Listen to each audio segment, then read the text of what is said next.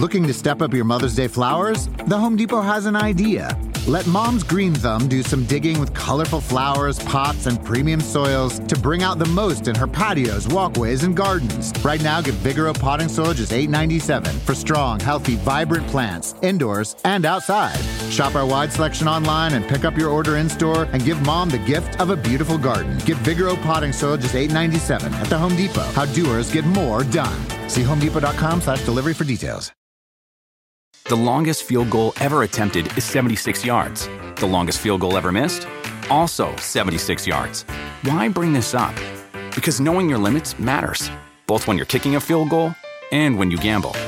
Betting more than you're comfortable with is like trying a seventy-yard field goal. It probably won't go well. So set a limit when you gamble and stick to it. Want more helpful tips like this? Go to keep it fun ohio dot com for games, quizzes, and lots of ways to keep your gambling from getting out of hand.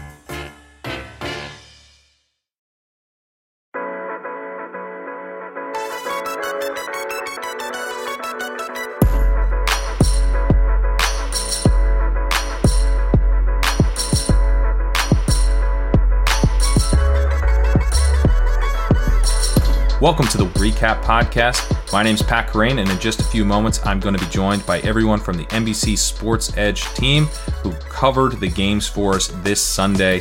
We're going to be going through a shootout that wasn't, some games that we thought might be low scoring and turned into shootouts, some unexpected blowouts, kind of a wild week on a short slate of games, and let's get to them. The Packers defeated the Washington football team twenty-four to ten. With Rodgers throwing for multiple touchdown passes in his sixth straight game, and the Packers now winning their sixth straight game. John Daigle, how do the Packers keep rolling here? I'm actually going to start with Washington's side of the ball because it was them that screwed this one up, not the Packers, because the Packers did not make any mistakes today, whereas the Washington football team, uh, some yards left on the field between Heineke, although he did connect with McLaurin often, seven catches on McLaurin's team-high twelve targets, including fifty yards and a touchdown on the opening drive, a couple amazing catches on his two receptions on that opening drive too. But overall, lots of time sailing the ball over McLaurin's head. And just the reason why people have been upset and the organization has been circling the wheels, trying to figure out, well, do we go with Kyle Allen or not moving forward, um, was shown in this game. Someone who is now... and Heineke basically just flailing, trying to make plays as defenses continue getting more and more film on him. A couple of screwed situations, admittedly, for Washington, though, and Taylor Heineke supposedly giving himself up, is what the refs called, on a fourth and one run that otherwise would have gone for a touchdown. Also, Heineke's knee, even though defender really wasn't around, touches the plane before the ball crosses it. Thus, they call it down as well. So that pretty much stripped Washington of a touchdown. Also, a fumble incident that involved uh, Ricky Seals-Jones and the team scrambling for a fumble inside the end zone. That was another lost possession inside the ten-yard line. But overall, it just came down to the plays that the Packers made and the plays that Washington did not. Yeah, and it does seem like the Washington passing offense is really condensing to Terry McLaurin. He had twelve targets here, went seven for one twenty-two and a touchdown. This isn't new necessarily, but you know, it does seem like they just don't have another alternative other than, you know, maybe J D McKissic, who had six targets here. Ricky Seals-Jones, I guess, is the secondary option at this point with seven targets. He went six for fifty-one, but um, I believe Diami Brown was hurt in this game, and then Adam Humphries is kind of the, the wide receiver too, I guess, which which isn't really going to do it, in fairness to Taylor Heineke. What has happened, though, really, is that Diami Brown, like you mentioned, injured in the first half, but really it's just come down to Terry McLaurin and then R S J, Ricky Seals-Jones, who is their receiver number two, as he continues playing every single snap without Logan Thomas. Thomas is available to return next week. We'll see if he has his window open or if he actually is activated and immediately returns, since the team's bye is in week nine. Likely that's when Ryan Fitzpatrick also will return afterwards in week ten. And so we'll also see on a short, no, no, no. Uh, we'll also see if they turn around Kyle Allen for the next game too. Mm. But overall, yeah, between that, between Gibson, although they say he's not limited, clearly being limited, J D McKissic with a double-digit target share in four consecutive games as well, clearly siphoning touches, whether it's in the receiving game or on the ground getting carries as well. Like, that's really what's happening with this offense, is are just limited playmakers, since everyone else Curtis Samuel, Cam Sims, Brown in this game are just all banged up. There are just few pieces to really turn to on a week-to-week basis. On the Packers side, a bit of a lower volume uh, affair than we'd hoped for. Um, Washington wasn't really able to push them, as you've laid out. And so Aaron Jones had just six rushes for nineteen yards. Um, he had five receptions on five targets for twenty yards. Um, and then A J Dillon mixed in for three rushes for six yards. He had uh, two targets for one yard or one reception and two yards. So both guys in the backfield here really did not deliver value. Uh, what's your takeaway on that? Pretty much a concerted game plan for the Packers with thirty-five passes to twelve running back carries overall. And it was unfortunate because it came at a time where, of course, a lot of people used A J Dillon to mask for bye weeks. And he answered with his fewest carries and fewest total touches in any game this season, um, as he handled just twenty-five percent of Green Bay's total running back carries. Aaron Jones still viable with five catches on five of the team's seven backfield targets. But overall, that's what it came down to, is just getting the ball through the air in order to attack the weakness that is Washington's secondary, since their front seven is still holding strong and defending the run really well this year. Also, though, what's going on through the air is that even though Devontae Adams got there with seventy-six yards and a touchdown, leading the team with seven targets, it has become more of a dispersed and bigger target tree the past two games. Recall from weeks two through five when Adams was averaging an absurd thirteen and a half targets and thirty-nine point eight percent target share. And since we, we cited his opportunity in nearly twelve targets per game, going all the way back, not to just to last year, but to week nine of twenty nineteen season whenever he returned from injury. So there was a reason to believe, maybe not a forty percent target share, but there was a reason to believe that like thirty percent, what Cooper Kupp is accomplishing now, even though actually Cooper Kupp's blowing that out of the water, there's reason to believe that Adams was talented enough to hoard that target share and targets an opportunity for himself the rest of the year.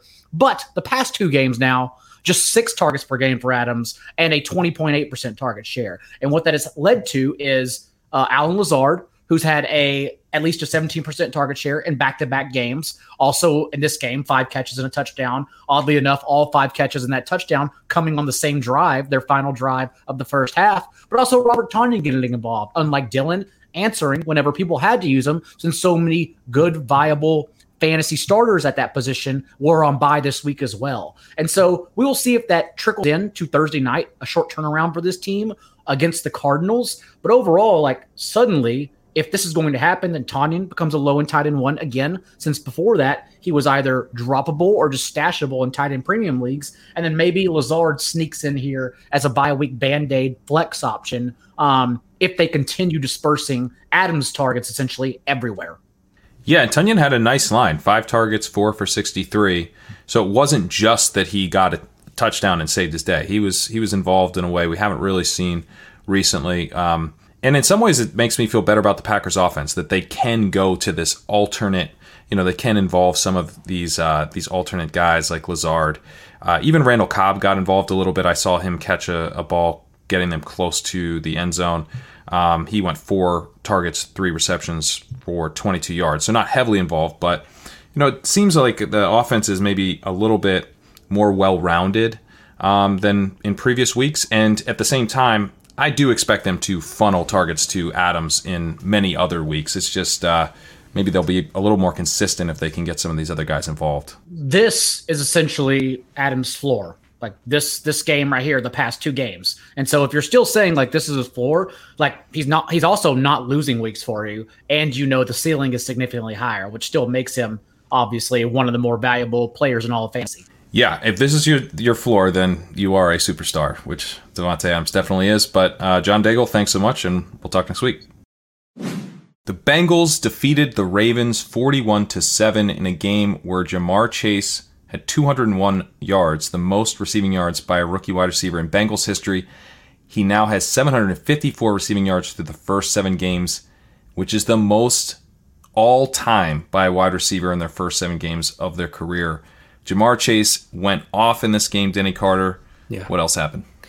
Yeah, you might call Jamar Chase generational, I think, and and it and it actually makes sense to call him generational now that we've we've seen him just tear uh, tear apart the league through almost half a season here.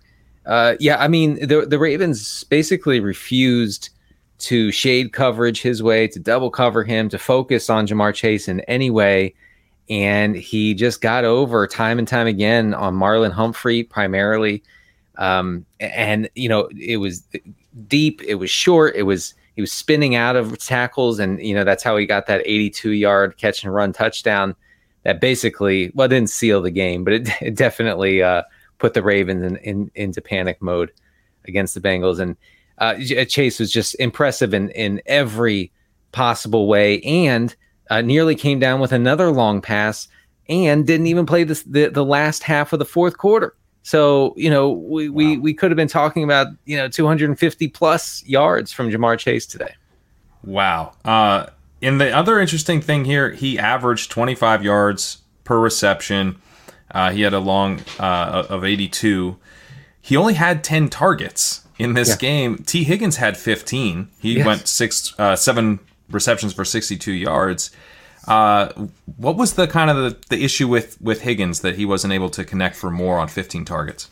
There were two passes to Higgins where there was clear defensive pass interference against Higgins, and it was not called. And not that it would have mattered for, for fantasy purposes because he didn't catch him, but. Uh, uh, yeah, he he was uh, he got some high value looks downfield, which is good because I think something that Higgins drafters may have been worried about coming into this game is that uh, Higgins was being treated kind of like Tyler Boyd in a way, like his his A D O T and yards per target were were significantly down from last season.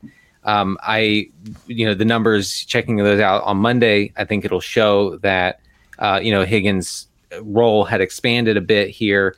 Uh, and, and there's also the fact that the, the Bengals over the past few weeks have become uh, slowly but surely more pass heavy. And, you know, that really came to fruition here. four hundred sixteen yards from Joe Burrow on, on thirty-eight attempts. Again, Burrow was benched, was was yanked halfway through the fourth quarter because it was such a blowout. So I think that that gradual, uh, um, you know, move for the Bengals toward a more pass heavy approach is going to be excellent for, for Higgins going forward. And then what about uh, Tyler Boyd? He had seven targets, four receptions, thirty-nine yards. Is he kind of just clearly the third guy in this pecking order now? Yeah, he's he's way behind. Uh, you know, like you said, se- seven targets. He uh, did most of his damage on, on one catch over the middle of the field for twenty-five yards.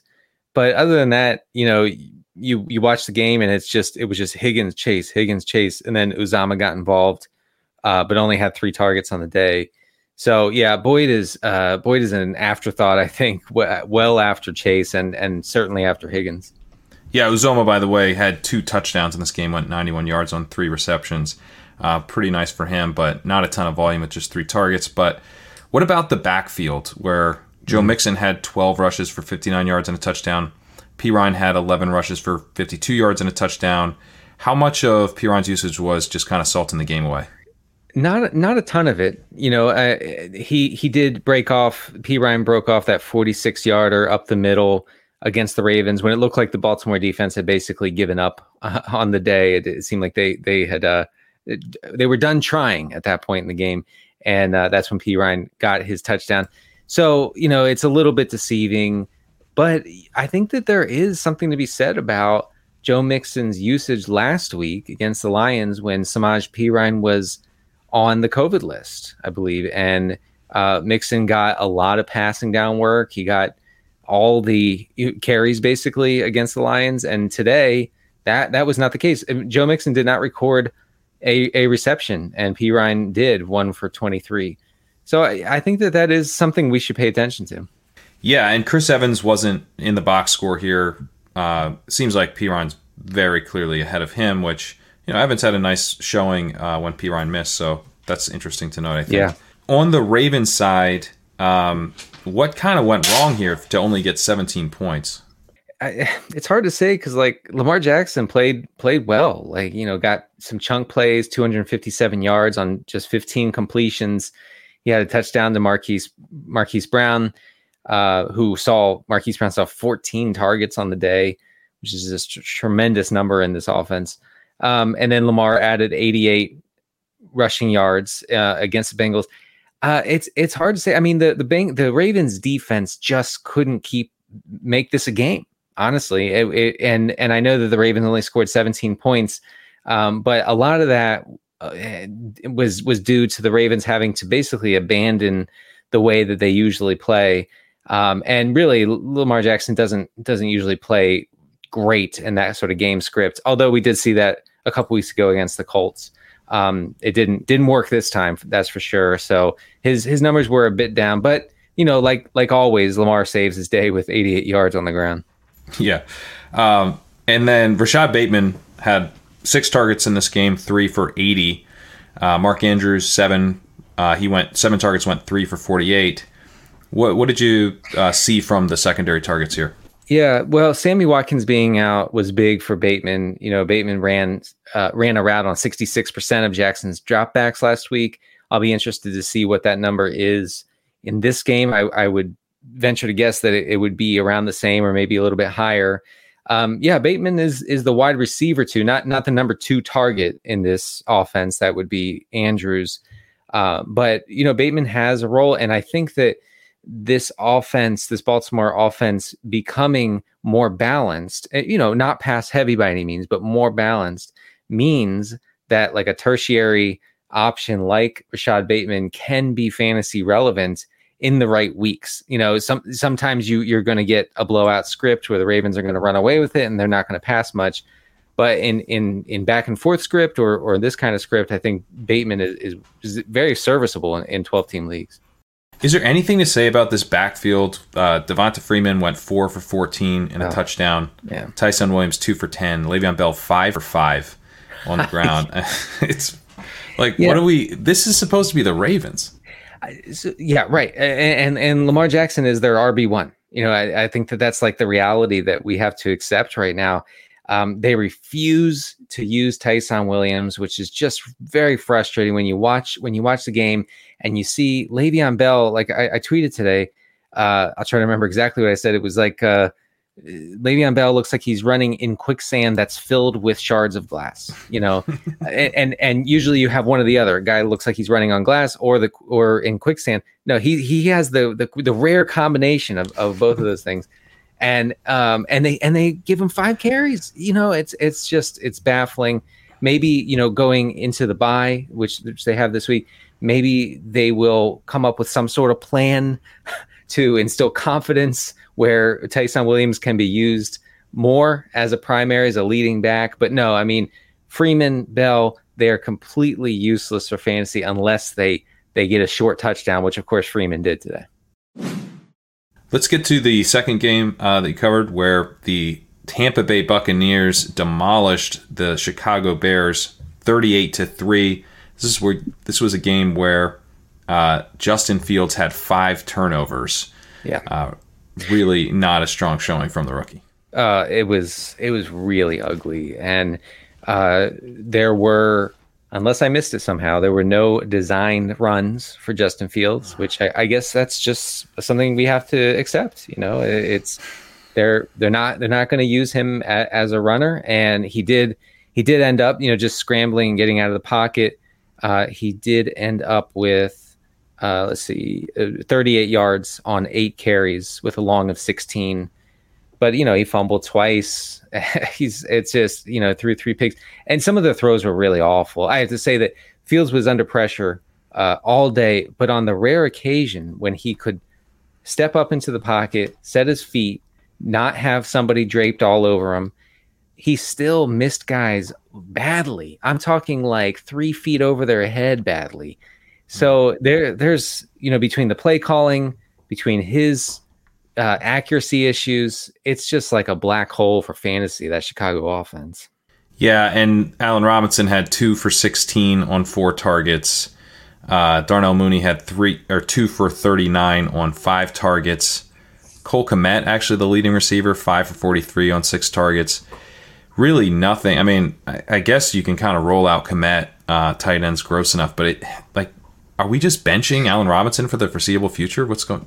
What do yeah, we do? I, You know, in the in the uh, pregame show, uh, twelve o'clock show that we do, uh, John Daigle said, if Robinson can't get it done today, And by get it done, I don't think John was talking about three touchdowns. You know, I think he was just talking about like a like a decent fantasy day.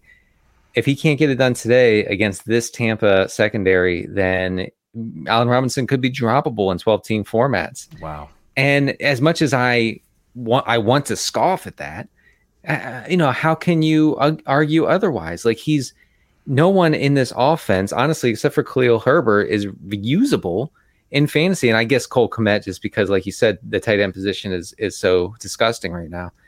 Um, but yeah, I mean, ho- hopefully, I guess he- here's the best case scenario. If you hold Robinson on your bench or on your roster right now and don't don't drop him this week, you're hoping he gets traded before the November second deadline. And that's that's the best case scenario. If not, then I don't think that you need to start him. That's that's certainly for sure. It, it, it, in this in this Bears offense, it's a mess. Is another out perhaps that they fire Matt Nagy? Um, maybe, but you know, Laser is not so great either. I, I, I don't know. I, I mean, probably, yeah. probably better than Nagy, but, uh, it's, it's hard, it's hard to, it's hard to believe because Allen Robinson has excelled under such terrible circumstances throughout his career. Um, and, but this is, this is beyond terrible. Like, back when he was with the Jags and he had Blake Bortles throwing for two hundred yards and a touchdown in the fourth quarter in blowouts, like that, that worked. That worked for fantasy. That got it done.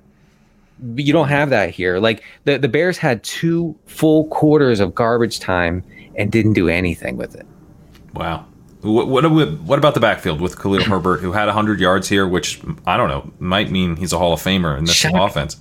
Yeah, eighteen carries, one hundred yards, five point six yards per carry. Like, very impressive. Um, and then Damien Williams was back in this game as well. So, yeah, can we use uh, the backfield at least? Her, well, yeah, I you know I think Herbert, weirdly, is the only the only guy you can have confidence in right now. You know, Herbert had eighteen carries to Damien Williams three carries. Uh, of course, Williams had three for five yards, uh, and uh, Herbert had five. targets. He caught all five of his targets for thirty-three yards, and Damien Williams only had one target and caught that for three yards. So uh, yeah, Herbert's like the by far and away the R B one in this offense, I think, to the point, and and there was some some beat uh beat writer chatter this past week about Herbert's role when David Montgomery returns from that knee injury. I, I, I don't see a way that they're going to just put Herbert back on the bench when Montgomery returns. So I actually think that this is this is bad news for Montgomery drafters who were looking forward to having a workhorse. I don't you know I don't know if that's going to come to fruition now that Herbert has really impressed. I mean, one hundred yards against the Tampa uh, defense with in this kind of game script. You know, you you you adjust that uh, for a regular matchup, and it's four hundred yards, I think. Yeah, seriously. what what about the Tampa Bay side? Um, what jumped out to you there? Uh, well, you know, the, like like we thought, you know, with Antonio Brown out with the ankle and and Gronk out with the rib injury, uh, the, the the target distribution was very narrow uh, for Chris Godwin and Mike Evans. They they both delivered. Evans saw ten targets, caught three touchdowns, seventy-six yards. Chris Godwin led the team with, with eleven targets. He caught eight of those for one hundred eleven and one touchdown. And Godwin missed out on a second touchdown very, very narrowly uh, in the second half. So uh, it could have been an even bigger day for Godwin. So, you know, anytime Antonio Brown is out, I, you know, Godwin and Evans just become really solid, like wide receiver twos with upside. And we, and that's, that's what we saw here. Tyler Johnson, not a thing today, two targets, caught both of them for sixteen yards, but like a, a, a very much an afterthought when it comes to the Tampa pass catchers. Um, so I, I it was a, it was disappointing. Honestly, I thought that Tyler Johnson was a solid play, but it's just the Evans and Godwin show. When you see Keyshawn Vaughn's name in the box score, you know that the Buccaneers won big. But we're getting to the point when you see Ronald Jones' name in the box score, yeah. They also probably won big. He had six point three yards per carry here, going ten for sixty-three. He also did lose a fumble. He also was stuffed on a third yeah. and fourth down attempt, I believe, at the goal line. So uh, what what did you see from the backfield? Seems like Fournette's mm-hmm. probably clearly ahead, and the rest was, yeah. was due to the script. Yeah, Fournette had 17 touches overall, fifteen carries and two catches. Fournette got a touchdown early in the game. Uh, you know, if, if the Bears had been able to put up any kind of fight here, I think that Fournette would have ended up with probably like twenty-five touches and obviously more yards and maybe another touchdown. Um, so it was a little bit unlucky for him today. Ronald Jones, like you said, got ten carries. Keyshawn Vaughn got five, but that was all in blowout script. Like you, you can completely write that off. Uh, Lenny is just locked in, honestly, as as the R B one, and I don't I don't love it. Maybe you don't love it. I'm guessing you don't love it. Uh, but uh, but it is it is a fact. They love him. That's a good guess. Um, yeah, no, it, it seems like he's pretty locked in. Um, all right, I think that I think that pretty much covers it. So uh, Denny Carter, thanks so much, and we'll talk next week. All right, thanks. For twenty-five years, Mike's has been making lemonade the hard way. Mike's Hard Lemonade. Hard days deserve a hard lemonade. Mike's is hard, so is prison. Don't drive drunk. Premium all beverage with flavors. All registered trademarks used under license by Mike's Hard Lemonade Company, Chicago, Illinois. The longest field goal ever attempted is seventy-six yards. The longest field goal ever missed? Also seventy-six yards. Why bring this up? Because knowing your limits matters, both when you're kicking a field goal and when you gamble. Betting more than you're comfortable with is like trying a seventy-yard field goal. It probably won't go well. So set a limit when you gamble and stick to it. Want more helpful tips like this? Go to keep it fun ohio dot com for games, quizzes, and lots of ways to keep your gambling from getting out of hand.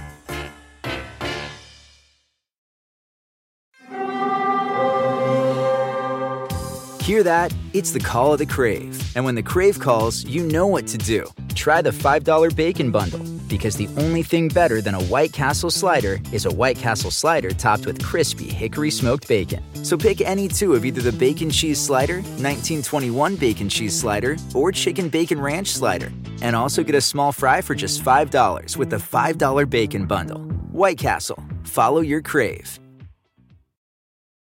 The Titans defeated the Chiefs twenty-seven to three in the Chiefs' first regular season game of Mahomes' career without scoring a touchdown.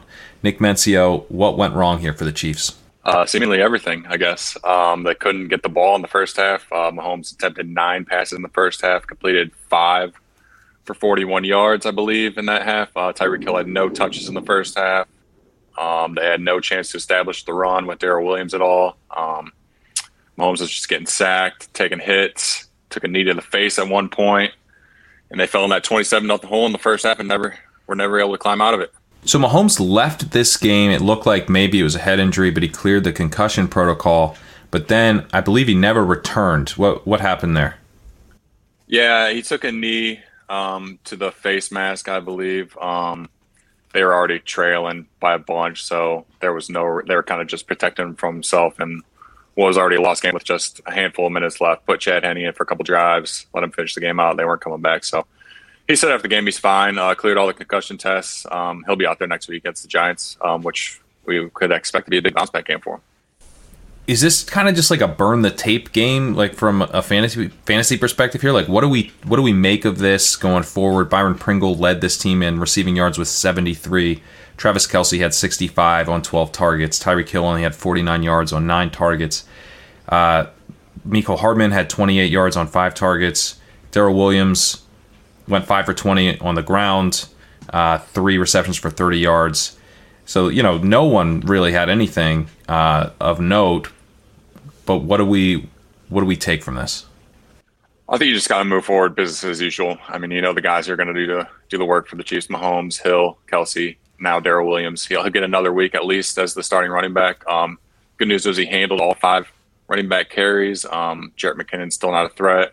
Um, positive game script, game script next week should benefit him against the Giants. Um, Yeah, I think you just need to burn the tape on this one. Byron Pringle did all of his work with uh, late in the game with Chad Henne. Uh, Mecole Hardman had the fumble late. I think I think Hardman needs to start losing some more snaps. I mean, this guy is not a good football player. I mean, I think I need to get Josh Gordon more involved. His one target was intercepted where he was completely covered on the play. It was just a silly throw by Mahomes. Um, got to get him more involved.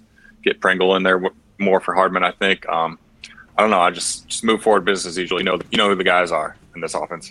On the Titans side, you know, if, if we knew going in that they were going to win twenty-seven to three, lead the whole way, Mahomes is going to be out of sorts, I mean, everyone would have been jamming Derrick Henry, you know, in D F S and everything. He would, but he only has eighty-six yards here. He gets twenty-nine rushes, so he's used plenty. Uh, he did uh, score a touchdown as a passer, but did not right. score a touchdown as a, a rusher or receiver. Um, what happened? Why wasn't Henry more productive here?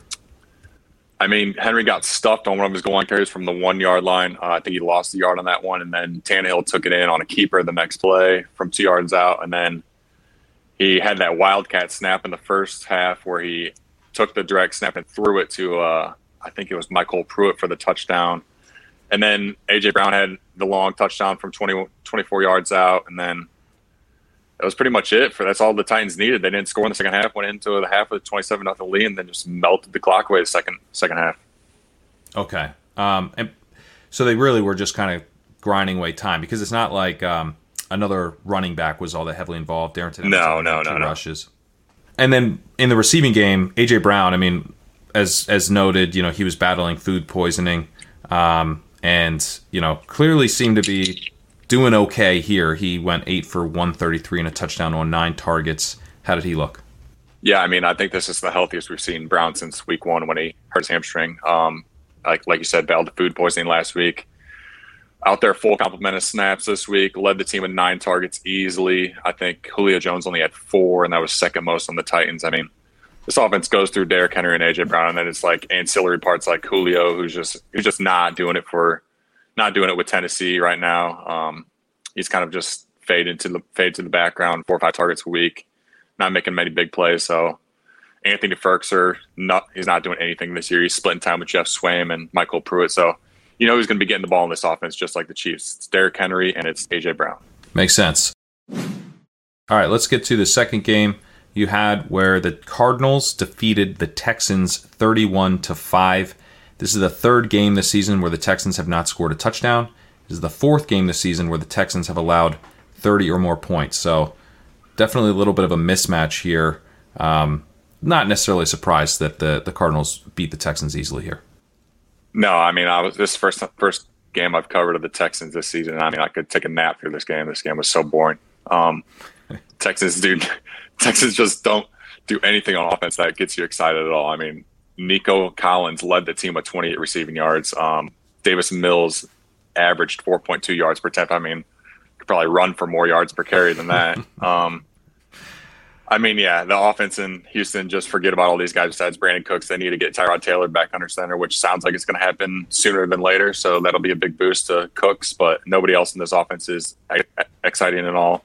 Um, Zach Ertz in his first game with the Cardinals soaked up all four tight end targets on the team, scored his longest career touchdown with a forty-seven yarder. Um, he looks good in this offense. Um, I think that's going to hurt Rondale Moore a little bit, though, especially with Ertz soaking up those targets in the middle of the field and Moore playing behind DeAndre Hopkins, A J. Green, and uh, Christian Kirk outside. So I think Moore takes a little bit of a hit to his stock after with Ertz in the lineup. Interesting. And then, you know, A J. Green here got three targets, went three for sixty-six. Hopkins had nine targets, went seven for fifty-three. And got in the end zone. Then Christian Kirk had five targets, went four for fifty with a touchdown.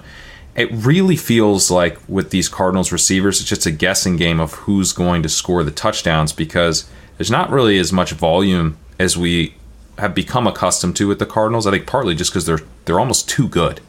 Yeah, I think you hit the nail on the head. They have so many guys in this offense that can do stuff. I mean, now they got Hopkins, Kirk, Green, Moore, Ertz, Edmonds, James Conner. Kyler Murray can even run touchdowns in. So just so many guys on this offense. I, th- I think Hopkins doesn't even have a hundred-yard game yet this season, um, but he scored four touchdowns the last three games. I think he has seven on the year. So touchdowns are just keeping him alive. And then, like you said, with Kirk and Green, it's just like pick pick your uh, poison every week. I mean, there's there's no predicting who's going to be the, the receiver behind Hopkins each week.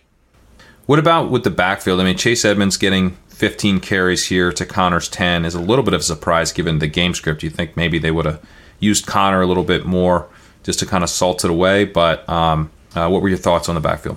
Yeah, this is actually the first game Edmonds has out-carried Connor um, this season, fifteen to ten. Um, only caught one of his three targets in the passing game, so I think his touches were more give him the ball, hand it off rather than throw it to him. I mean, his his targets late in this season have been like more extension of the running game, so I think they just handed it to him this week. Um, they were ripping the Texans with ease on the ground. I mean, James Conner averaged six point four yards a carry. Like you said, Edmonds had eighty-one yards on fifteen carries. Conner scored from eighteen yards out. I think this was his sixth rushing touchdown in the last five games. I mean, he settled in as a completely touchdown-dependent R B two, but, I mean, this offense is always knocking on the on the brink of the goal line. So, Connor's, I think Connor can easily score twelve to fifteen touchdowns this season. Wow. All right. Um, I think that'll that'll do it for a game where there's not that much to talk about, with the, the Texans not really pushing uh, the Cardinals at all. Nick Mencio, thanks so much. Absolutely, man. The Falcons defeated the Dolphins thirty to twenty-eight. Matt Ryan has twelve passing touchdowns in his last five games and gets the win here. Pat Daugherty, how did the Falcons pull this one out? That's a good. How do the Falcons ever pull anything out? Uh, you know, it seemed like they might lose, seemed like they might choke it away, but they didn't. Uh, like you said, Matt Ryan kind of like secretly balling out. I think he has five straight multi-touchdown performances.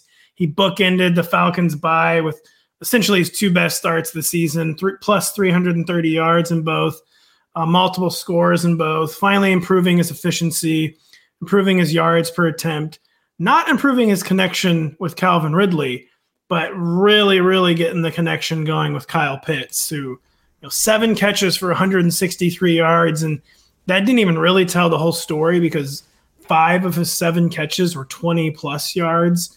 Like, kind of like providing like chunk gains on command, and, you know, kind of changing the face of the Falcons offense the past two games, like really, really getting going.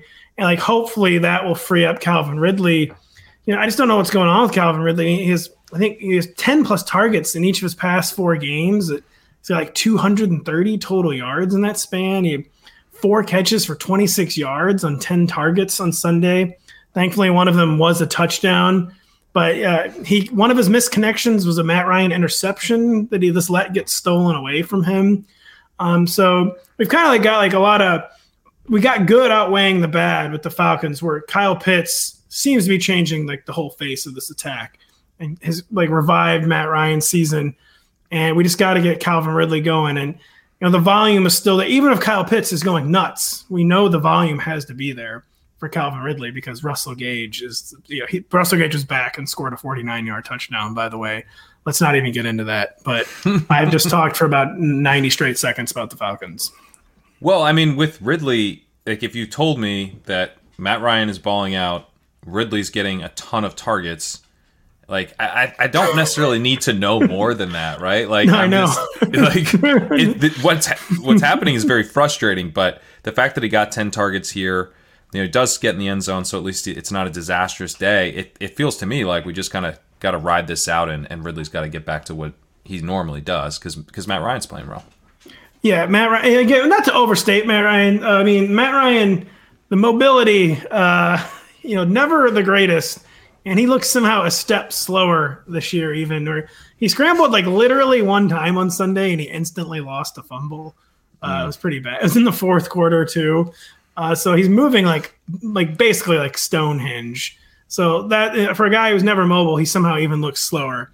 But yeah, I mean, Matt Ryan, he has stabilized his game. After the first few games of the season, it kind of looked like he wasn't going to survive behind this offensive line.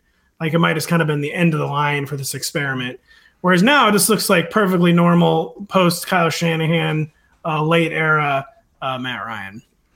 What about the backfield here? Because Patterson got fourteen Uh, rush attempts to Mike Davis's four. Do we have an injury here? Do we have a changing of, of the guard here? What happened? I don't think it was an injury, and I, yeah, I think it was the changing of the guard. So, like, you know, it was the bye week for the Falcons, and, you know, the bye week, it can be like really narrative shreedy, but we know like the bye week, it's, if you're going to make a big adjustment, uh, like your personnel groupings with your usage, you're going to do it during the bye. And it seemed like the Falcons' adjustment was to just go all in on Cordell Patterson, who out-touched Mike Davis sixteen to four. Um, Mike Davis's previous season low for carries was nine. His previous season low for touches was fifteen. So pretty hard to ignore that. I mean, unless there's some unreported injury, it just seems like they're making Mike Davis like the breather back now. And the the imperfect comparison I keep making for Cordero Patterson is he's just basically he's getting used like Austin Eckler, where they're trying to not like run him into the ground in early downs, but they use him for like their big plays on early downs. and of course fall back on his his total. Like, he's, you know, very dangerous as a receiver. He had only two catches, which was his fewest since week one, but that just seemed like kind of a fluke. He'd been catching basically five passes every week until today. And yeah, I just don't know how else to describe it other than Austin Eckler usage, where we know he's going to get home almost every week as a receiver, and they're picking his spots very, very well as a rusher. To your point, he had five targets, so it's pretty exciting to see that he's getting this much receiving work. Um, at this point, he just seems like like a pretty strong running back too, which is yeah. which is kind yeah. of wild. He was a he was an R B one this week, and uh, you know, he didn't he got the touchdown. He got came close to getting home as the R B one. There's only two teams on bye uh, in week eight instead of the six that we had this week. Uh, the Falcons are playing like the collapsing Panthers, so he'll be a top eighteen back. And like you said, I mean, he's even if we had a full thirty-two team slate, uh, it'd be basically impossible to rank Cordero Patterson outside of the top twenty right now.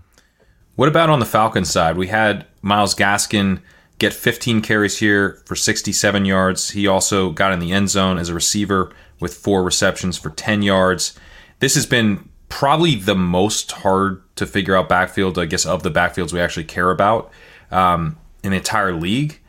Gaskin is the guy that's easiest to bet on. He came through here, but what did you what did you take away from the backfield?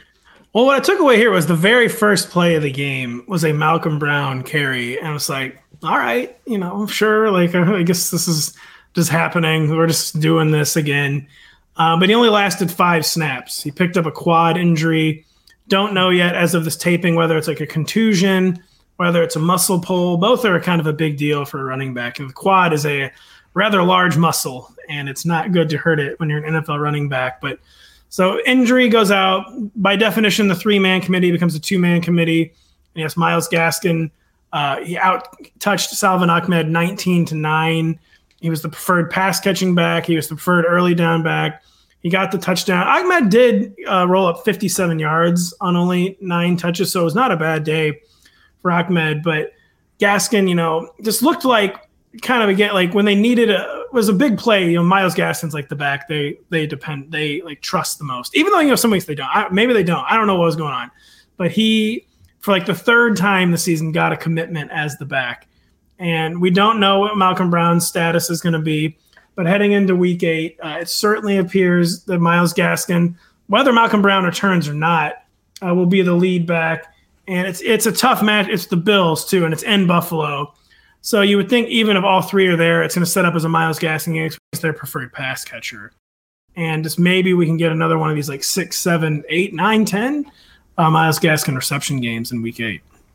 How much are you buying the Mike Gesicki breakout? He had eight targets, seven receptions, eighty-five yards, and a touchdown here.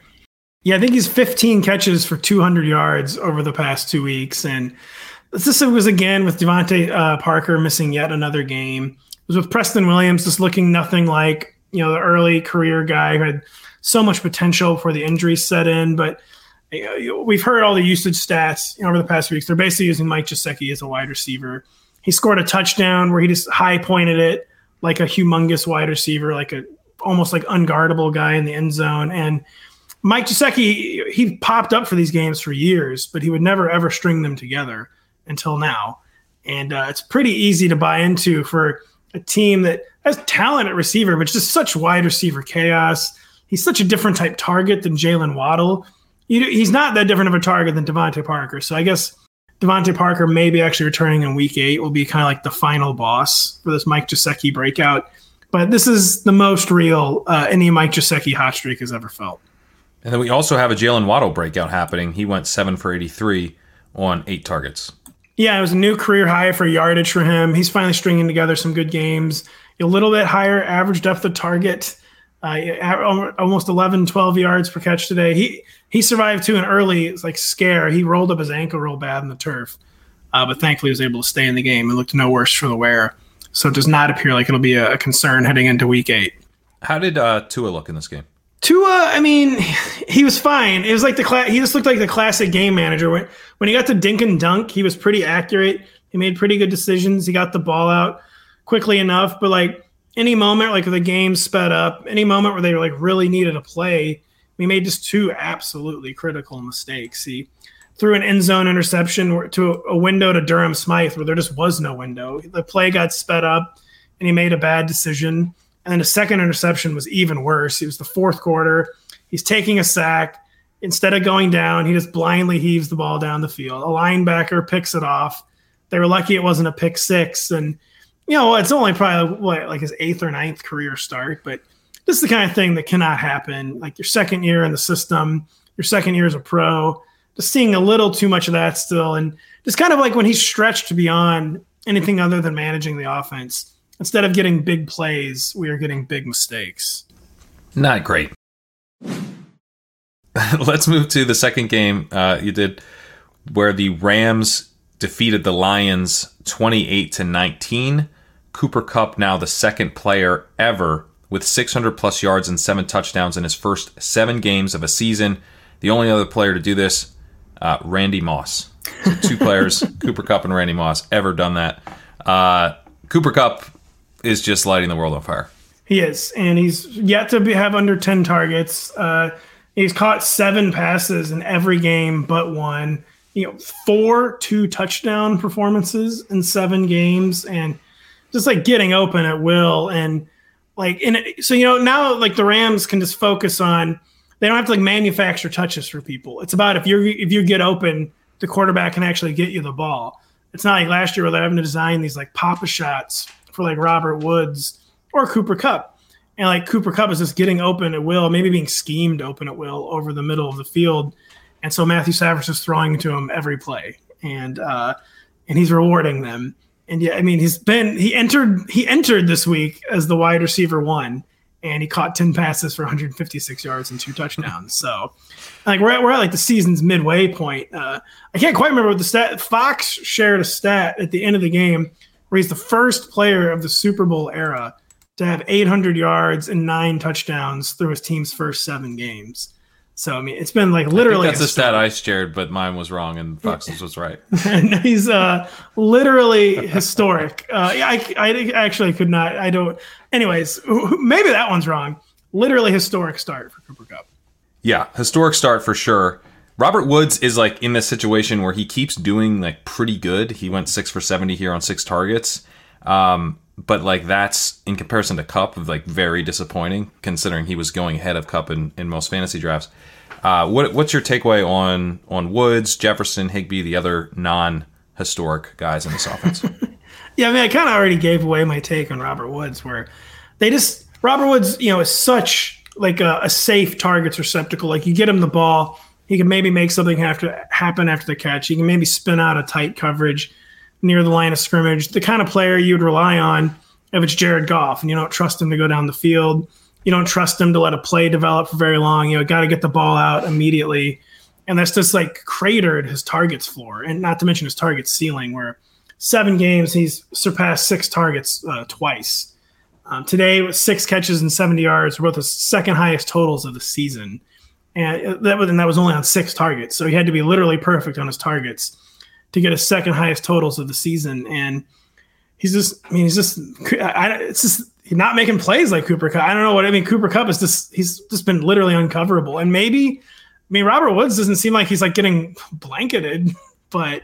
Is that he's just like a gear behind Cooper Kupp, and like uh, they they did the one squeaky wheel game, but like it's just clear like they're not gonna they're not gonna concern themselves with it. As long as Cooper Kupp is playing this well, they're not gonna force the issue with Robert Woods, and he's just he's second fiddle right now.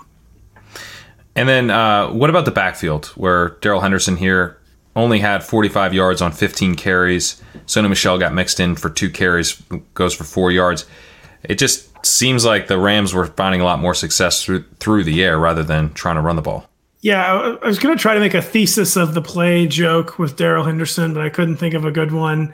Uh, I'm sorry, that's like a way too inside fantasy football Twitter uh, joke. But yeah, he had his worst game of the year in a, you know, the ultimate smash spot. We were thinking top five for Darrell Henderson. I had him ranked as my R B five, but the Lions, they came out feisty. And, you know, the Lions, who had not played a single snap with a lead all season, played a ton of this game with the lead.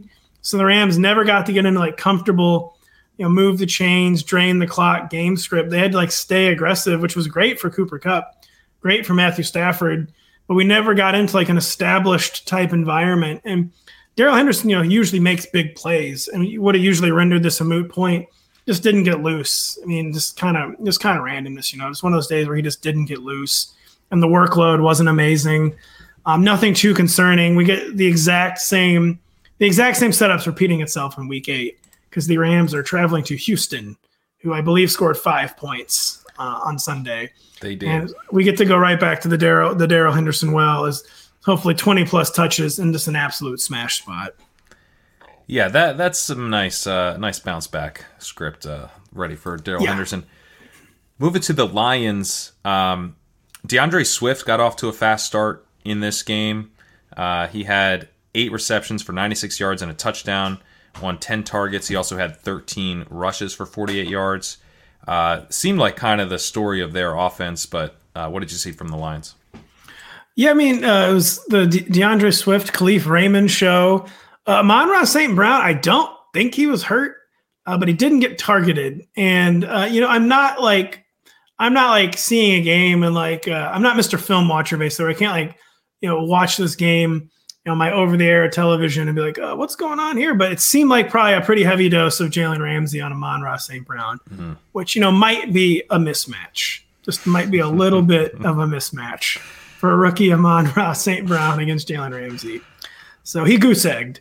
And Khalif Raymond, uh, he'd been kind of coming on, and he Jared Goff actually had a few really good targets to Khalif Raymond where he got him like you know like, like the apex of his route basically with a head of steam, gave him some really nice yak opportunities. Khalif Raymond obliged. Uh, DeAndre Swift again, we is like kind of like the the bizarro Daryl Henderson. We were hoping for like uh, you know crazy comeback mode the whole game where he gets like it could have been a game where he got like fifteen to twenty targets. That didn't happen, but thankfully he ended in a moot point by scoring a sixty-three-yard touchdown on the screen on the opening drive. And he did stack up. He did goose his P P R reception numbers uh, late in the game. So Amon-Ra, I think, will kind of probably resurface in week eight. Um, but I believe they're playing the Eagles. Uh, hopefully I'm not uh, making that up. They are indeed playing the Eagles. And hopefully Amon-Ra bounces back to like the five catch, you know, thirty-two yard, let Amon-Ra Brown, Saint Brown Cook range. Uh, but I think the, the goose egg was probably mostly about Jalen Ramsey than anything else. Yeah, that definitely does seem a bit unfair. DeAndre Swift almost caught uh, another reception, which I the announcers seemed to think he might have been able to take for a touchdown, but there was a miscommunication between him and Goff. There well. was, and it seemed to be Jared Goff's fault, as these things often are, because if he had thrown it to where DeAndre Swift was, uh, he would have scored. And yeah, so, that seems like maybe he should have done that. Yeah, yeah. I mean, maybe he was not where he was supposed to be, but the spot where he was was definitely the I'm going to score a touchdown spot. And uh, well, Jared Goff did not deliver it there. Big problem. Doesn't seem like we can put too much fault on Swift. I just want to say before we uh, wrap up on the Lions that, you know, I'm not sure that if the Lions were good, we would like the way Dan Campbell was, you know, running his offense. I'm pretty sure it would have a lot of Jamal Williams and we wouldn't be fans. But I love the way he's running this offense, trying desperately to beat the Rams. You know, he but tell us about all the trick plays and all the all the stops he was pulling out. See, I mean, they went for a fake punt on the opening drive and then or maybe it wasn't the opening drive, but no, I think it was. I don't remember. Fake punt. They had a scoring drive. They immediately kick an onside kick, recover the onside kick. They go back to the fake punt in the second half because, you know, that is that's like the untold story of the fake punt, that like the, the time the fake punt is least expected is after you have already fake punted in a game. That's and true. The Rams were like, well, whatever. They used up their fake punt quota. Surely there's no way they're going to fake punt again. And then they did uh, again. And, and they, went they convert for, all three of them? They did. So all the, they got the onside kick. They got they converted both fake punts. They did have a very daring fourth down Uh, go for it, where they did not get it. Uh, DeAndre Swift actually got stood up, I believe, on a third and a fourth down in the third quarter. So that wasn't great. Um, but yeah, I mean, they were, that was like the only, I mean, they were only in the game because of the fake punts and the onside kick. So they had to stick what was working. And th- what the, like the, the fourth down conversion was not like a low percentage call. They were giving the ball to their best playmaker. He just didn't convert. So Dan Campbell uh, desperately wanted to win this game. Well, I hope he gets a win here eventually. I, I like his style. He's going to get a Good dub. You, yeah, he's going to get yeah. a dub. We're rooting for you. All right, Pat Daugherty, thanks so much. The Giants defeated the Panthers twenty-five to three in a game where Sam Darnold was benched. Kyle Dvorchek, not the stretch here that we wanted from Sam Darnold after a three and oh start. Yeah, this was uh this is an abomination. I, I had I'm going to N B C's H R and filing complaint that I was forced to watch this game. Sam Darnold did not play well. Daniel Jones was at, at a minimum also trying to compete to be the worst quarterback in this game, but there was just going to be no catching Sam Darnold unless P J Walker comes in and goes, I think three of fourteen. Maybe you can count that, but I, at least his expectations were low. Yeah, Darnold was scattershot. He missed deep shots. He missed short shots. He also had some passes dropped, and he was also under pressure. It was a bad showing from pretty much the entire team. I'll probably always call around an exception for D J Moore because he goes out and sees at least five catches in every game, and he's still reasonably efficient while he does it. So I'll carve out an exception for him. But outside of that, the line, I don't think played particularly well, but it's not an excuse. Sam Darnold just looked like Jets Sam Darnold. It was not a good performance from him. And like, it's because he looked like he's looked for the past four years. That's why I'm concerned. Like, when good quarterbacks go out and have a bad game, I'm like, that's fine. That happens. You know, defenses get good reads on quarterback. This was just Sam Darnold playing as though he was the same quarterback he's always been, which, hey, maybe after a large sample of him, even in bad circumstances with the Jets, maybe he just is that guy, because he is, especially after you said he started off well. Since then, it's kind of gone downhill. He's just playing like mistake-prone, but also low-ceiling Sam Darnold from the Jets. It is concerning because heading into this game, we were starting to think, is he the guy that we saw with the Jets? And then he turns in a performance that literally gets him benched. Uh, you mentioned D J Moore had ten targets, six receptions, seventy-three yards. That's pretty nice. Robbie Anderson, though, nine targets. He's had a ton of targets this year, but he goes three for fourteen. I mean, like, it's hard not to want to put some faith in a guy who's consistently seeing targets, but uh, where are you out on Robbie Anderson, and what did you see in this game? What, why weren't uh, he and Darnold able to connect at all? Well, it's because Darnold's not good, and that's the thing we've seen from Darnold for almost forever. I, I like he is. I there's no way to spin it that is good for Sam Darnold. The the best fantasy stretch he was putting up was because of rushing touchdowns. I believe, and I believe we're seeing this with the, uh, you know, the trade rumors for potentially Deshaun Watson. The Panthers know Sam Darnold is not that good, and they're already not committing to him. You know, I, you know, at the end of the game, Matt Rule says he's our quarterback going forward. That's something every quarterback hears right before they get benched, right before they they trade for someone. I don't know if it's actually going to happen, but it's just overall the lack of faith from the organization. It tells us what we need to know, that it's just a, a Sam Darnold issue with this team. To his credit, though, Robbie Anderson had one doink right off his chest. It wasn't a, you know, a fifty-yard touchdown in the making or whatever, but Robbie Anderson probably also should at least have some, some say, you know, he gets some of the blame here. But I really just think it's that, especially the way Robbie Anderson operates, D J Moore's targets are generally, you know, I, I'm not a quarterback expert, but I would imagine the targets within ten yards of the line of scrimmage are a lot easier for a quarterback who's pretty spotty with his accuracy to hit than the ones that are twenty yards downfield. So I think it's It's uh, a little bit of both, but it's specifically the mismatch of the difficulty of throws that Robbie Anderson's routes could generate and the quarterback being unable to make those high difficulty throws. Chuba Hubbard got five targets here. That's a little encouraging, you know, given how dysfunctional the offense is. His uh, receiving game usage has been a little bit up and down, but um, what were your thoughts on him and the backfield?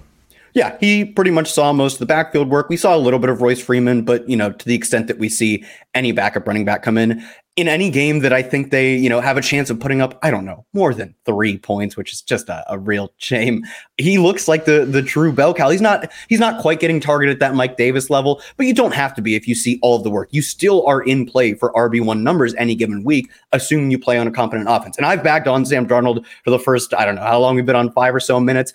This was a worse performance that you just can't project this type of bottoming out. I think he comes back to being a not great, but not terrible quarterback. This was a, a true bottoming out for him. I think he comes back, and I think because of that, as long as the offense is acceptable, which it's been acceptable up to this point and sometimes good, that's all you need from Chuba Hubbard from the offense to be enough for him to live up to the volume that he's seeing, which is very good. On the other side, Daniel Jones only throws for two hundred three touchdown, two hundred three yards, does throw a touchdown. Um, but not a ton, you know, overall. And then he rushes for twenty-eight yards on, on eight attempts, uh, doesn't get in the end zone there as a rusher. So not the best day from Daniel Jones either. Uh, what did you make of him and the Giants passing game?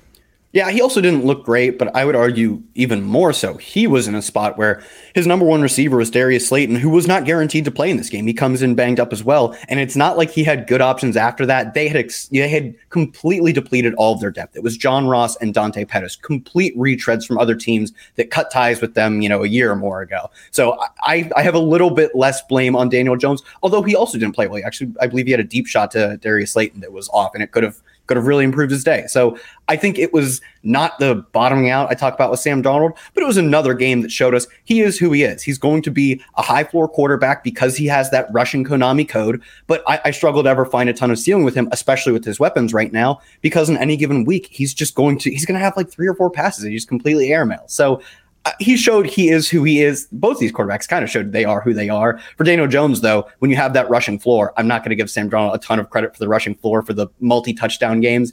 Daniel Jones is a true athlete. He has the rushing floor that you are a little more accepting of the poor passing performances because he can just get there in a way that other quarterbacks can't.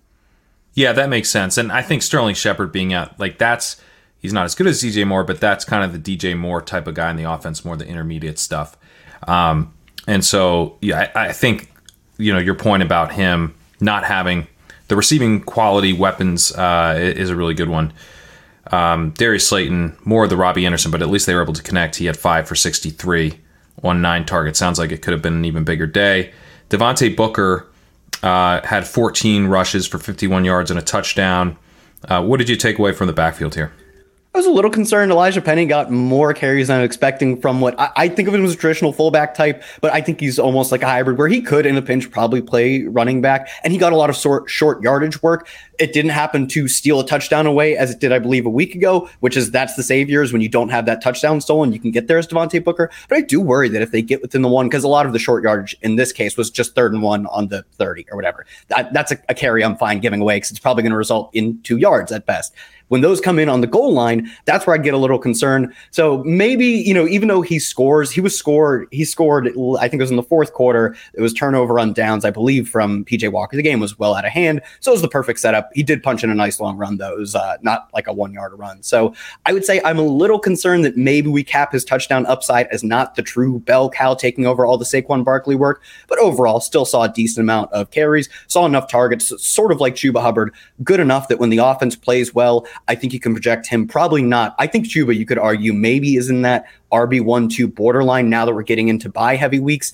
Now that we know that there's potential for a touchdown vulture for Devontae Booker, I think it's more if you rely on, I want to say empty calories, but you maybe lose some upside, more of that R B sixteen, eighteen type of range, depending on the bye, the bye status of the week. Yeah, that makes a lot of sense. If you're, if you're losing that touchdown, it can really hurt. Let's get to the second game that you covered, the Raiders defeating the Eagles thirty-three to twenty-two. The Eagles defense has now allowed twenty-eight points in four of the last five games, uh, twenty-eight points or more. Uh, the Raiders putting up a ton of offense here, and the Eagles offense not really delivering. Uh, what'd you see here, Kyle? Yeah, man, Derek Carr was on fire. This is a great game for Derek Carr. It was super interesting because I, I think conceptually a lot of times, uh, and this ties back into my almost confusion with the Eagles, is that when I think of a, a player on fire, I think of them just throwing, you know, thirty-yard, forty-yard passes left and right. And Derek Carr did have some deep shots. He wasn't just dinking dunking like Drew Brees' game, but he completed thirty-one of thirty-four, over ninety-one percent. And the Eagles are sort of, they foster that environment perfectly because they are one of the, I believe they came into this week as the second lowest team in terms of long pass, uh, long pass completions allowed. They just, they, they give it up between zero and like fifteen yards. And beyond that, they don't let you gash them deep. But Derek Carr, a super accurate intermediate and short passer, he's also throwing deeper this year than normal, but his calling card is being highly accurate, short, and intermediate, and he has the weapons to do that. Like Hunter Renfrow, a good enough, you know, I think a good enough pass catcher when Derek Carr is playing well, and the Eagles are giving up that exact type of play that he just he locked on, like he locked on to just the specific spot of the field, not even an individual player as much, but just a specific spot on the field, and was just lights out. So like I I don't mean in any way to say the you know the low A DOT passing uh degrades what he did. He was just like automatic, just like just watching a dude go like ninety-five percent from free throws or something, and did have some deep shots as well. So a great game from Carr, who just consistently surprises a passer. The only thing he lacks, which, you know, typical pocket quarterbacks do, is no rushing. So I, his performance has been great. I still don't know if you can really rank him as like a Q B one, even in good matchups going forward. Yeah, the Eagles did foster quite a good environment for tight end production here with Foster Moreau oh. getting uh, six receptions for sixty yards and a touchdown. I I didn't mean I I know I, I set that up. I did not mean to do that. It is nice though, because I don't know if you heard, it's National Tight End Day. Foster comes I in. Did hear. He's he's a. Like, he had a bunch of, I believe it was five touchdowns in his rookie season. He's sort of uh, in that mold of like a guy who, sure, he's not going to see a ton of targets on a consistent basis, but he's a pretty good red zone weapon. And I think as your backup tight end, he's probably one of the league's better backup tight ends. It seemed like because Darren Waller was able to go out and, uh, you know, tested out his ankle in pregame warmups, ultimately didn't go. But because he was able to go out and test, the idea that he just could have played this week if pregame went right. I think uh, Raiders are on bye this coming week, I believe. I think I would guess he would be back after that because of how close he was. Maybe he's not as close, and it was more of a, a facade, you know, just uh, you know, going through the motions. But I would guess he's back the next time we see the Raiders play. And Foster Moreau at that point obviously is a, a zero again, and Hunter Renfro's targets probably also go down. But if he's not back, yeah, Foster Moreau looks like uh, you know, doing a good impression of Darren Waller, to say the least. Any takeaways on Henry Ruggs, who had four for twenty-four on four targets? Brian Edwards had three for forty-three on four targets. He did at least score a touchdown, uh, targeted right near the goal line. Um, like, I guess it just kind of comes down to a lot of available targets short over the middle, as you were talking about before. But um, the actual wide receivers that we would think ha- would have a big game when Derek Carr goes off like this didn't really get there. Yeah, I think for Henry Ruggs, he just is, uh, especially the way, you know, Gruden typically uses him. I think, I think, how incredibly fast and twitchy Henry Ruggs is. He's the type of player you just want to get the ball in his hands, but Gruden generally has shaded towards using him specifically as that deep threat. So unless we see this, like, you know, perfectly flawless route tree from him, he will be very susceptible to matchups. And as we talked about before, the Eagles are like the perfect counter to someone like Henry Ruggs. And in this game, apparently they focus so much on stopping that type of big play, which they have always done this year, that, uh, yeah, it was probably destined to be a disappointing game from Henry Ruggs. I would imagine going forward, uh, volatile, but at least a better projection than this game. Still, though, he's not, you know, I think he has like one game with over four catches this season. He's not a highly involved piece of the offense. And we saw even this week, even when Darren Waller's down, it's not the best matchup for him because the way the Eagles play, but I still would have hoped to see more from him. Yeah, he's like a, he's what he probably was always going to be as a, as a middling producer with super athleticism, a boom bust wide receiver four, maybe. What about the backfield? I know Josh Jacobs uh, exited this game pretty early with a chest injury. He got a touchdown, twenty-nine yards on six rushes. And then Kenyon Drake had fourteen carries, sixty-nine yards and a touchdown, um, you know, playing a lot after Jacobs went down. Uh, any news on Jacobs, and what did you, what did you take away from the backfield? Last report was that Jacobs avoided a serious injury. Doesn't give us a ton to work with, but I think coming off the bye, that usually means that he should be able to play. If he's, if he doesn't, though, I'm not so sure I want to lean into the Kenyon Drake that we saw in this game, because Peyton Barber was healthy scratched, and that does, it is an indictment of Peyton Barber, but the fact that Peyton Barber just a few weeks ago, when we saw Josh Jacobs sideline in his first game, got over twenty carries, and I believe he had thirteen the next game. I think Peyton Barber is just a player that when they don't need him, they do not need him in the slightest. And when they do need him, they're going to use him as if he's pseudo Josh Jacobs. So especially, you know, you, you'll know if he's active once we get inactives in two weeks, if Jacobs is out. If he's active, as long as they're not healthy scratching him once they need him, I think we would just default right back to what we saw the last time. I wouldn't be going absolutely nuts on Kenyon Drake Fab, because I think Josh Jacobs should be back. And even if he isn't, I really do think Peyton Barber just comes back to a fifteen carry a game role for as long as Josh Jacobs is out. Yeah, that's a great point. Uh, on the other side, Miles Sanders was also injured. Any any word on uh, his injury? It seems like it might be uh, a little more serious, at least. Goes in for x-rays. Uh, Nick Sirianni said they don't think he broke any bones in his ankle or his foot. They don't know, and he couldn't really give an update, and uh, they don't have the bye coming up. So I would say this one's at least a little more serious. I would probably give him less than fifty-fifty shot of, of playing. He walked off and then had to be carted to the locker room, and he had to be helped off the field even. So I would say, you know, it's early. We'll learn more later. But I would say he's one that I'm more willing to push the chips in on his backups, because I think you're more likely to get gains out of his backups as starters. I thought it was a little strange and concerning for, uh, you know, the Kenneth Gainwell truther in me that Boston Scott actually out-carried him in this game. I would say a lot of times we see the in-game injury does not result in the same game plan as when you have a week to prepare for it. And Boston Scott, I believe these were his first carries of the season, and he had like two targets in the entire season. He's been completely phased out of the offense. I'm not going to buy too much into one game where he and Kenneth Gainwell come in as the backups and he out-carries Kenneth Gainwell. Gainwell, I believe, saw eight targets in this game as well, easily out-targeted Boston Scott, the role you think Boston Scott would have played if they actually used him.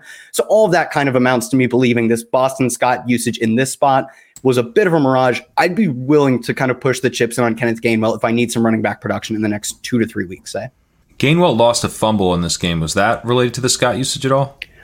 I think it's possible. It could also just be uh, he's a rookie who they have recently also kind of been phasing out. They've at least been phasing Miles Sanders in more. So it's possible it's related to the fumble. He also he was also being used early in the game, though, when Miles Sanders was like healthy and in the game. He scored a touchdown on the, I was, believe that was their first drive. And that was, Sanders had not been hurt yet. So the usage, I think, like uh, just seesawed a lot in this game that it's difficult to, it's difficult to take anything from one game sample. What about on the receiving side here? Jalen Reagor got in the end zone, but only had two for twenty-five on two targets. Quez Watkins had two for thirty-seven on four targets. Devontae Smith uh, led the receivers with five for sixty-one on nine targets, and then Goddard had three for seventy on five targets. Yeah, I mean, I think this is kind of the status quo at this point, is that uh, it's going to be Devonta Smith, and then maybe some guy shows up and gets a long catch, gets a touchdown. But Devonta Smith has pretty clearly week in, week out shown that when he gets eight, nine targets, that means everyone else on the team got six. Maybe some guy popped up for seven or eight, but pretty consistently. I notice every time I get the Eagles for a game, I'm blurbing, once again, Devonta Smith paces the team in targets. And I do think at some point he's had kind of a... a middling stretch of games where I think he's at like one sixty, one seventy yards over the past three games. We saw a few weeks, just one week before that, one twenty-two yards in one game. When your team is completely abandoning the run and you have a quarterback who's at least not afraid to huck it. I don't think Hurts is playing the best football right now, but we know he is going to at least be like the focal point of the offense first quarter to fourth quarter. And that results in them being a particularly pass heavy team. If you're the number one receiver for that team, which Devonta Smith very clearly is, I think he's got a super high ceiling. I'm kind of willing to bite the bullet on some of these lackluster performances and keep playing him. That makes sense. All right. Uh, Kyle Dvorchek, thanks so much. Yeah, thanks for having me on. The longest field goal ever attempted is seventy-six yards. The longest field goal ever missed? Also seventy-six yards. Why bring this up? Because knowing your limits matters, both when you're kicking a field goal and when you gamble. Betting more than you're comfortable with is like trying a seventy-yard field goal. It probably won't go well.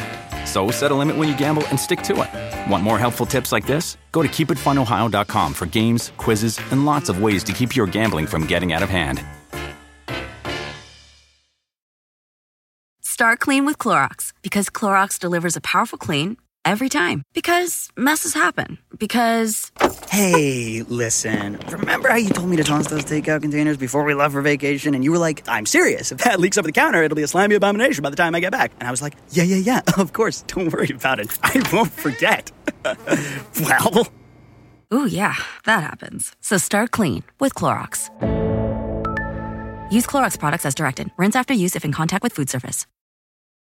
Whether you're a morning person or a bedtime procrastinator, everyone deserves a mattress that works for their style. And you'll find the best mattress for you at Ashley. The new Tempur-Adapt collection at Ashley brings you one-of-a-kind body-conforming technology, making every sleep tailored to be your best. The collection also features cool-to-the-touch covers and motion absorption to help minimize sleep disruptions from partners, pets, or kids. Shop the all-new Tempur-Adapt collection at Ashley in-store or online at ashley dot com. Ashley, for the love of home. The Patriots defeated the Jets fifty-four to thirteen in the Patriots' first fifty-plus point performance since twenty fifteen. I covered this game, and the Patriots just rolled the Jets here. Uh, the big story, I think, is Damian Harris, who rushed fourteen times for one hundred six yards and two touchdowns. He could have had an insanely productive day. He uh, really was just not needed any more than what he did. Uh, he looked incredibly uh, explosive, just acceleration that really jumped off the screen. Um, but it got to the point where the Patriots didn't need to ride him anymore. And so J J Taylor came in. He had nine rushes for twenty-one yards and two touchdowns. I mean, those two touchdowns in a close game, or a game where the Jets weren't getting completely blown out, could have gone to Harris. Of course, part of the reason the Jets were getting blown out is that the Patriots were able to run all over them. But you know, the point remains, uh, Harris had some ceiling taken away just because of the the pure blowout that this game turned into. Uh, the other back here of note is Brandon Bolden, who looked to really be in the James White role. He had six receptions for seventy-nine yards and a touchdown on seven targets. And he looked pretty good on his touchdown, uh, showing some some nice speed. Um, and, you know, it looked last week like maybe Bolden was not going to be in the James White role. Ramondre Stevens look, uh, looked like maybe he was coming on. Stevenson was a healthy scratch in this game. J J Taylor looked kind of like the backup to Harris, and then Bolden looked like he was in the James White role. So maybe we are starting to, to see some defined roles post-James White injury now. Could be that Taylor's basically handcuffed to Harris, and Bolden is actually maybe the standalone value guy. Uh, that's how it looked in this game anyway. Uh, moving to the receivers on the Patriots side, Kendrick Bourne threw for a touchdown here. On a trick play, he threw a touchdown pass to Nelson Aguilar. But Bourne also had four receptions for sixty-eight yards, the leading wide receiver in this game. So pretty nice day for him. I'm not sure we can really take much from it going forward. Um, but interesting to note that Bourne actually led all wide receivers. Nelson Aguilar was second with fifty-one yards on two receptions. Jacoby Myers only had uh, forty-four yards here on five receptions. Not the most productive day, but Mac Jones, you know, he had thirty-six attempts, but uh, he... his last drive came with it finished with over nine minutes left in the fourth quarter, and then he didn't return to the game. So they pulled him pretty early. Brian Hoyer came in. Uh, so, you know, less passing attempts, certainly less good quality passing attempts than uh, we could have had, again, if the Jets had, had shown up. And we also saw N'Keal Harry late in this game. Uh, we saw, you know, the starters get pulled. So hard to take too much from the receiving game. Mac Jones, I thought, looked good. He looked like he's efficiently moving the ball, you know, downfield, kind of game manager. Uh, and they didn't need that much from him. They were able to to use Harris, you know, averaged seven point six yards per carry to really drive the offense here. Uh, on the Jets side, Zach Wilson injured his knee. Uh, he was tackled from behind, came up grabbing his knee. He did manage to walk off the field. He went to the blue medical tent. Then he limped to the locker room following that, and then he did not return. Uh, he he was injured, I believe, in the second quarter, before the half, did not come out of the locker room following halftime, was ruled out. So it's it's not great. From what we've heard, it sounds like it's a P C L injury, and they need to determine how long he'll be out, but uh, he'll miss some time. Um, it seems like, you know, a few weeks at a minimum. But Uh, more to come on that. He did not look good uh, before going down. He had ten attempts, uh, went fifty-one yards through the air. Um, and then uh, Mike White came in after uh, Zach Wilson was injured and looked kind of decent for like, like a quarter. Uh, and then he threw two interceptions, and it kind of looked like, you know, he's probably about as good as we would expect Zach Wilson's backup to be. But he did show some chemistry uh, early on with Corey Davis. He hit Davis along the sideline for a nice toe tap reception from Davis. And Davis is playing well. I think Davis is doing about all he can uh, to be productive in this offense. He had forty-seven yards on six targets and a touchdown. And Jamison Crowder had four for thirty-four here. Elijah Moore only had one for thirteen. On six targets, uh, not not a great showing from Moore as a receiver, but he did have a touchdown on a nineteen-yard rush, and he looked good there. I mean, you can tell why they were excited about him, because he is very athletic, um, and it was like a jet sweep that he came around on, um, or some kind of sweep. They sort of pitched it to uh, to Moore after after some motion. As he had, he kind of came around from the other side of the formation. They pitched it to him. He continues around and uh, and takes it in for a touchdown, getting up to speed, showing some nice speed. But, you know, as a receiver, where it really matters, only had one reception on six targets. In terms of the backfield here, Michael Carter, definitely the lead back. He had eleven rushes for thirty-seven yards. Tevin Coleman was a healthy scratch here, which helped. Um, Ty Johnson had five rushes for six yards. So, you know, eleven rushes to five. Michael Carter definitely in the lead, but it's kind of like it was, I think, before the bye. Doesn't seem like Michael Carter's got a commanding lead of this offense now. And if you look at the receiving numbers, Carter had nine targets, eight receptions for sixty-seven yards, which is pretty nice. Uh, that's like, if, if the, you know, the Jets are, I was going to say, if the Jets are going to be this bad, I think we know that they are in a lot of games, um, then for the backs to get this much receiving actually makes them pretty valuable. Ty Johnson did as well. He had seven targets for six receptions and sixty-five yards. I guess what I would note is if one of these two guys were to take over a lot more of this work and it condensed to one player, that player would actually be pretty valuable. Uh, I don't know that that's going to happen, um, and I, I don't think it will outside of injury.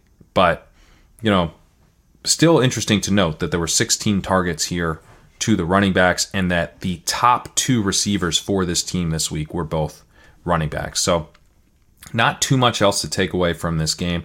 The Jets never really had a chance in this game. The Patriots just ran away with it from the beginning. Hopefully Zach Wilson won't miss too much time. Um, and uh, hopefully we can see a full game next week out of Damian Harris because uh, I like what we're seeing there. Looks like uh, he's having, you know, the type of season where we could start to think of him as, as one of the most talented, uh, you know, two-down guys in the entire league. Uh, but that'll do it for the Patriots defeating the Jets fifty-four to thirteen. All right, that'll do it for the Week seven recap show. Make sure to like and subscribe on YouTube. Make sure to rate and review the podcast on iTunes. And make sure to check out all of our shows throughout the week. We've got our Monday Waiver Wire show where John Daigle and I go live on YouTube at the halftime of Monday Night Football to answer all of your waiver questions. We've got our Tuesday show with Pat and Denny. We've got a two-part preview that runs Wednesday and Thursday. We've got D F S Building Blocks on Friday. We've got our Week eight preview show at noon next Sunday, and then we'll be back here to recap Week eight.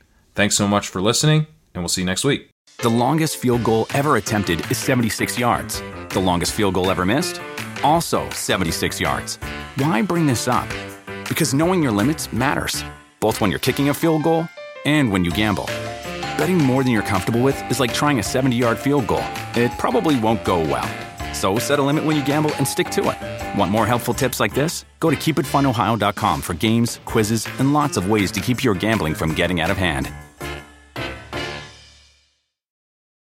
Start clean with Clorox, because Clorox delivers a powerful clean every time. Because messes happen. Because... Hey, listen, remember how you told me to toss those takeout containers before we left for vacation? And you were like, I'm serious. If that leaks over the counter, it'll be a slimy abomination by the time I get back. And I was like, yeah, yeah, yeah, of course. Don't worry about it. I won't forget. Well... Ooh, yeah, that happens. So start clean with Clorox. Use Clorox products as directed. Rinse after use if in contact with food surface.